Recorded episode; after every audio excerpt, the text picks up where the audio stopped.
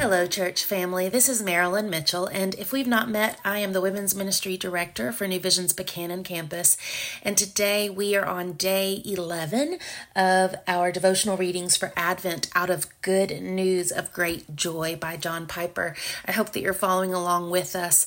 Um, today, our text is just a super special one for me. It is Hebrews two, fourteen and fifteen, and I'm going to read in the English Standard Version. It says this, "Since the children have flesh and blood, he too shared in their humanity, so that by his death he might break the power of him who holds the power of death, that is, the devil, and free those who all their lives were held in slavery by their fear of death."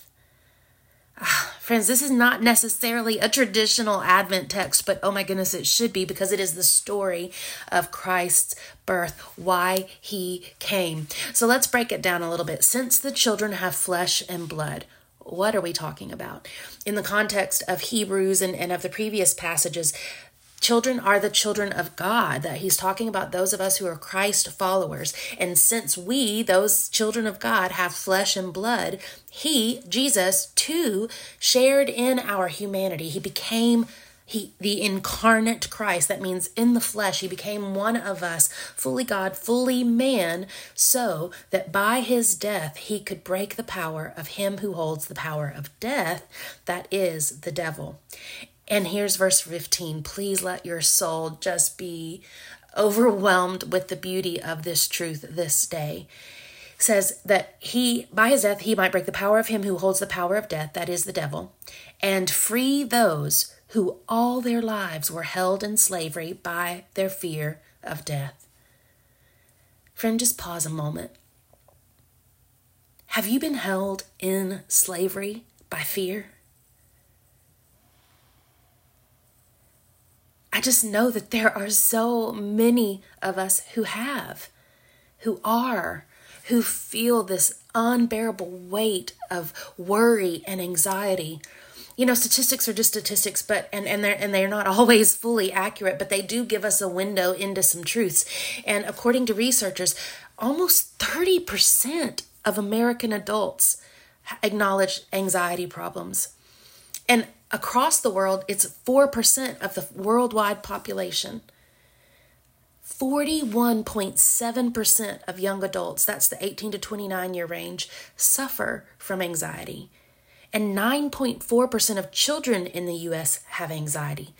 And again, these numbers are a snapshot in time from a particular research process, but I think we could all agree we either have or do struggle with anxiety ourselves, or we certainly know many who are.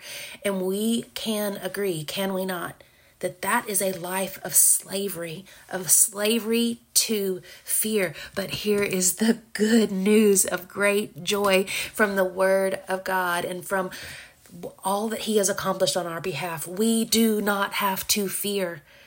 That thing that most people fear most, death, has been conquered. And I love, I want to read from the devotional today, um, the last couple of um, paragraphs here. It says, "So we are free from the fear of death. God has justified us. Satan cannot overturn that decree. And God means for our ultimate safety to have an immediate effect on our lives. He means for the happy ending to take away the slavery and the fear of the now. If we do not need to fear our last and greatest enemy, death, then we do not need to fear anything. We can be free, free for joy, free for others." What a great Christmas present from God to us and from us to the world. Friend, there are so many scriptures. I mean, maybe more than any other thing we hear God say, he says, do not fear. And I want to read to you a couple of these verses. I want them to wash over your spirit right now. Isaiah forty-one ten says, "Do not fear, for I am with you. Do not be dismayed, for I am your God. I will strengthen you and help you. I will uphold you with my righteous right hand." Psalm twenty-three four, the psalmist says, "Even though I walk through the darkest valley, I will fear no evil, for you are with me. Your rod and your staff, they comfort me." Also in Psalm twenty-seven one, the Lord is my light and my salvation. Whom shall I fear?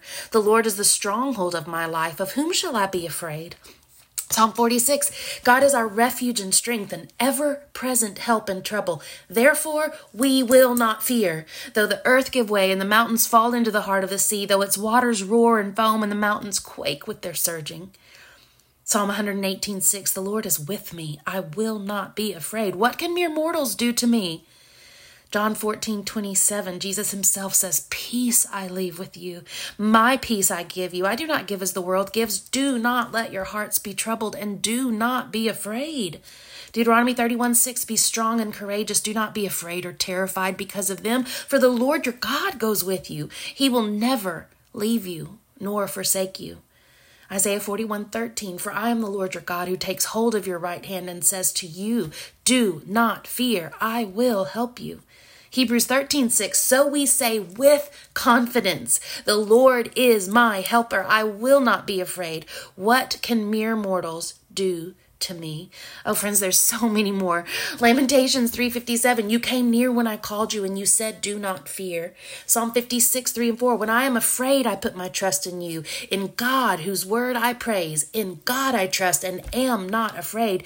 What can mere mortals do to me? Do you see it, friends? There's nothing that can harm us. If death is our ultimate enemy, we can be confident. We can be sure that that has been broken. That power of death held by the devil is freed. And all of us whose lives have been held in slavery by fear are free. And that freedom is for now. I loved that part that I read earlier from John Piper. Our God's means for our ultimate safety to have an immediate effect. That means we walk in freedom now. Yes, we still face physical death, but it's a first death, and it, and we just it it will birth promise. It will birth eternity. It will birth our for being forever with the Lord. I want to share just a really quick personal thing. My mom um, passed away this time last year.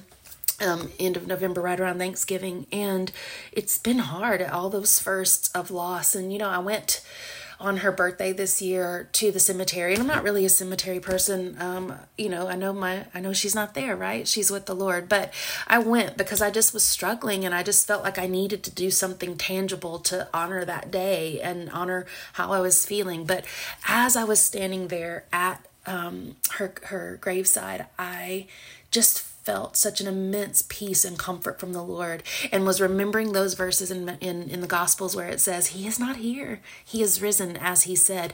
And and the Lord just whispered that to my heart. She's not there. She's not there. She is with me. She is with me, and she will rise first. The, we have the promise in Thessalonians that the dead in Christ will rise first, and we who are left and remain will join them in the air and will be forever with the Lord. Friends, that is not something to be afraid of. That is not something to live in slavery over. We have the promise of eternity with Christ and with our fellow believers. What greater joy, what greater peace is there in that? And yes, this life is hard. There will be trouble, but we are not alone in that.